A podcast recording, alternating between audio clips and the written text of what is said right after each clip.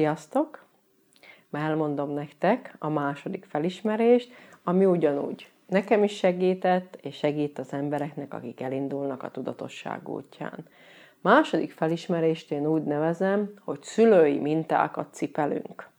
Rá kell jönnünk arra, hogy ugyanazt az életet éljük, mint a szüleink, csak miért nem ennyire egyértelmű? Azért, mert mindenki a saját módján csinálja meg az ő kis saját életét.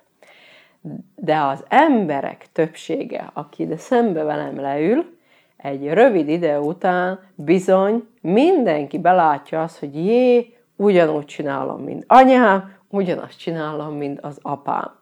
Miért van ez?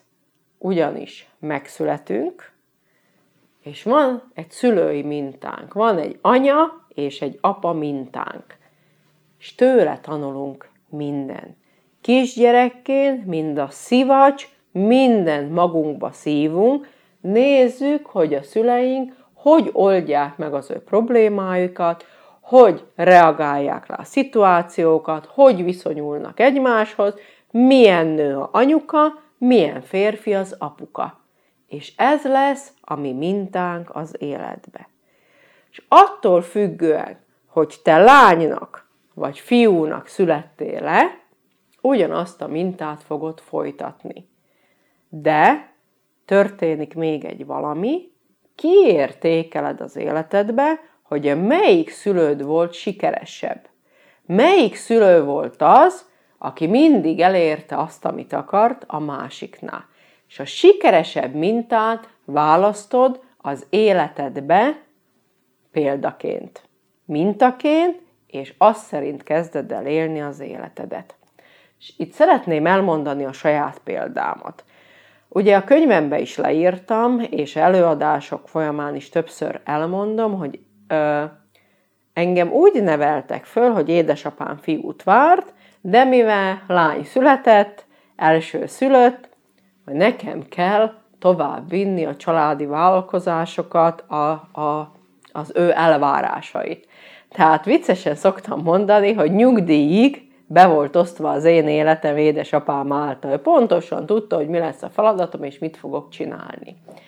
És gyerekkoromban azt láttam, hogy mindig a férfi volt a határozott. Mindig ő döntött, és mindig az volt, amit ő szeretett volna. Többször hallottuk azt, hogy ő keresi a pénzt, ezért nekünk szót kell fogadni.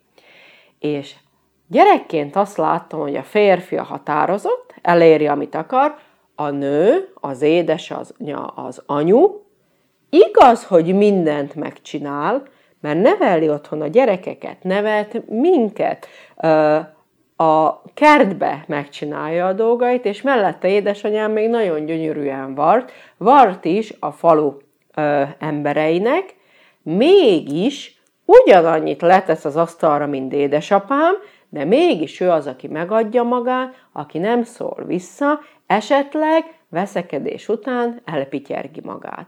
És én akkor gyerekként azt mondtam, hogy én ilyen nő nem akarok lenni. Tehát gyerekként hoztam egy döntést, hogy majd, ha én nagy leszek az életembe, akkor bizony kőkemény leszek. Ugyanolyan határozott, mint édesapám. És bizony, így is éltem az életemet, tehát viccesen szoktam mondani, hogy ezért lett belőlem szoknyás Hitler. Ez is nagyon szépen le van írva a könyvembe, el lehet olvasni. Tehát lett belőlem szoknyás Hitler.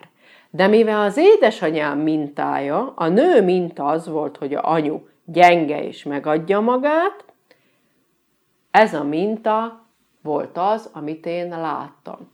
És mikor oda jutottam, hogy az első házasságom, bizony teljes mértékben megadtam magam. Egy ugyanolyan férfit kaptam magamnak párul, aki határozott volt, aki megmondta, hogy mit kell csinálni, és képzeljétek el, hogy ugyanúgy csömbbe maradtam, és minden teljes mértékben elfogadtam. És még akkor tudattalanul, de 22 éves koromban rájöttem, hogy jé, én most ugyanazt csinálom, mint édesanyám.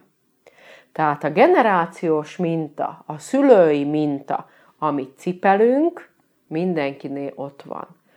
Nagyon lényeg, és nagyon fontos, ha elindulsz a tudatosság útja, hogy ezzel szembenéz.